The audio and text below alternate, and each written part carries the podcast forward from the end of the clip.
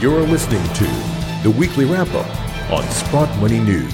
Hello and welcome back to this week's weekly wrap up here on Sprott Money News. I'm your host, Jeff Rutherford, and on the line today we have our chairman, Mr. Eric Sprott. Good morning, Eric. How are you doing today, sir? Hey, Jeff. Uh, had a great week here so far, so hope it continues. Uh, things are kind of going our way these days. Well, Eric, firstly, let's take a look at what's happening in the economy. We can see on Thursday morning the U.S. Department of Labor's Bureau of Labor Statistics said its consumer price index fell by 0.2% for the month of September, in line with consensus estimates. But beyond that, we can hear a number of earnings reports being released this week. Eric, what are your thoughts in terms of what we're seeing in the economy and likewise these earnings reports? Well, some of the latest reports we got, we had the uh, Empire State Index, and uh, there's one other uh, regional index came out. They're just atrocious. Okay, it's obvious that things aren't going well. Uh, we had Walmart with an earnings disaster. Their sales were weak. They're having to almost restructure the company. Uh, there's l- lots of companies that have lousy earnings, even though they're always reported as beating the street, but they're worse than last year. No one ever mentions that, by the way. We will know the market's at a bottom when we stop hearing the words beating the estimate. The estimate has nothing to do with the comparison of a year ago because you know you can beat the estimate forever, but you could be losing lots of money. And as long as you predict a small, a big loss and report a small loss, you beat the estimate. So things are exactly playing out as I would imagine. The consumer confidence numbers, not from the government, but using things like Gallup. I mean, it's just awful what's happening to people. Medicare costs are rising. The economy is essentially in a shambles here. We've had some of the industrial companies say uh, demand is uh, just fallen off the cliff here recently. So. Uh, nothing new to report there. Exactly what would have happened. Japan tried monetary easing for 20 years. Nothing happened. Now we're doing it, nothing's happening. So same old, same old as, as far as the economy goes. So, Eric, moving over to the geopolitical sphere, we can see that things are heating up over in Syria as the Syrian army has launched an Aleppo offensive with Iranian support. What are your thoughts in terms of what we're seeing in this situation and how this could play out geopolitically? Well, I think the important thing is that the threats are getting bigger. And, you know, the fact that Russia's moved in there, Iranian troops have moved into Syria is one thing. The fact that the Russians are sending their various ships and aircraft carriers in there is quite interesting. The fact that I, for some reason Obama stayed in Afghanistan, God knows why they're even in Afghanistan, uh, I think he did it just to show that he had a presence somewhere because it, their presence is not being uh, felt too much. But I think the more interesting thing is what could happen in China, where they built these islands in the middle of, uh, I think it's the China Sea, and the U.S. has said we're going to send some ships in, and China said, well, you better not send your ships in. So uh, that could really lead to to something quite stunning.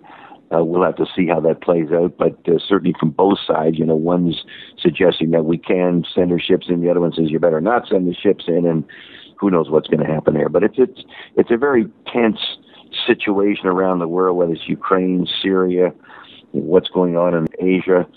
So um, we're going to have, have to stop and watch the show. And as you know, when things don't go well, some of these uh, political guys like to pull out the ace and start some battle somewhere. So we'll see where that goes. Now, Eric, you had mentioned there was an interview that had caught your attention that you want to bring it to the attention of our listeners. Would you care to elaborate on the interview, Eric, and let us know why it would be of interest to our listeners? Well, the the interview that I wanted to reference was an interview of a gentleman whose name is Michael Belkin, B E L K I N. And he was interviewed on King World News last weekend. It's a 20 minute interview everyone should listen to that. So you got to you go to kingworldnews.com and look up Michael Belkin. And the most interesting part of the interview was his suggestion that he had been, he's a technical analyst, institutions based on like 36,000 a year to get his service. He's, uh, he's used by many people. I've read this report many times before, but he's, he's done a special report. And in the interview, he said, well, I've been seeing cracks in the market. I've been shorting some stocks. They're all kind of working out. I think we're going into a bear market. But most important, he said, they're only going to go to one thing gold and gold stocks. And he has recommended some gold stocks already. He pointed out that one of them that he recommended, Santa Barbara in uh, Australia, has gone up over a thousand percent already. And Ramelius has gone up 250 percent. And of course, we're seeing some of this happen in in our markets here in North America as well. But it, it's just an incredible read. I totally believe what he's saying. You can see the U.S. dollars weakening here. There's no economic recovery. It's the only group that hasn't gone up, and of course, it's it's been very strong technically lately. The, the gold stocks haven't gone up over 30% off their lows here, but it, it's a great interview that uh, people should uh, take a listen to. So, Eric, moving over to precious metals, we can see gold has made some positive moves over the last couple of weeks and likewise has made some positive gains this week. What are your thoughts in terms of what we're seeing in the precious metal market this week, Eric? Well, we've had a good move. Maybe today, I hope today is like the last two Fridays. We had big moves on Fridays. Uh, we'll see what happens. The technical picture's obviously improved. Gold's gone through its 200-day moving average.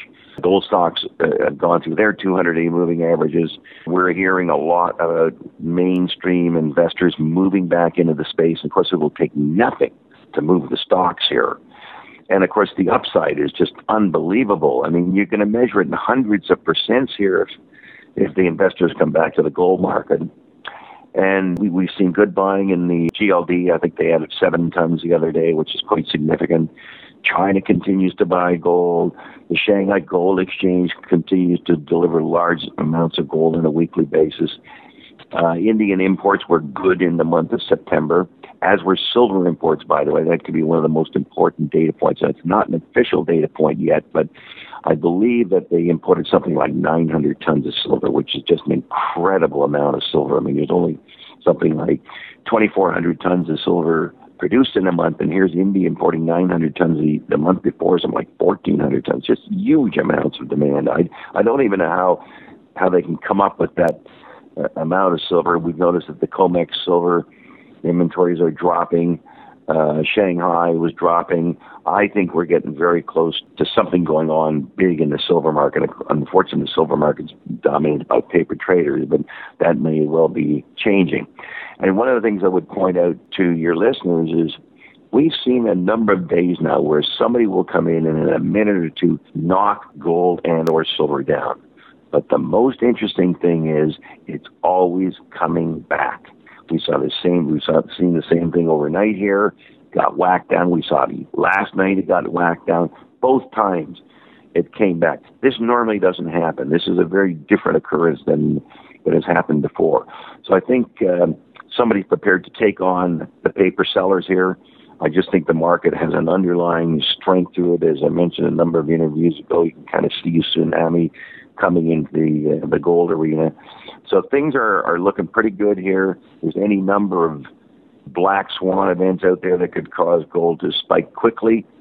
Uh, we all, have always had the sort of I'm going to call them the economic underpinnings for gold to be strong because we're going to end up with a terribly weak banking system as as these paper assets go down. So I've always suggested people get their money out of the banks, put it in gold and silver, and I think there'll be some uh, huge rewards to be gained there. So let's hope that the paper smashers don't don't win the next game here. Although they have set up pretty large short positions, the commercial banks have set up large short positions in gold and silver, and they normally try to do that. But I think the underlying physical strength uh, should win the day here. So we'll look forward to good things in the next week. Excellent, Eric. Let's hope for the best. And as usual, we always appreciate your insight here on the weekly wrap up, and we look forward to speaking to you in the weeks to come. Thank you for joining us today, sir. All the best, Jeff. And to our listeners, thank you for listening.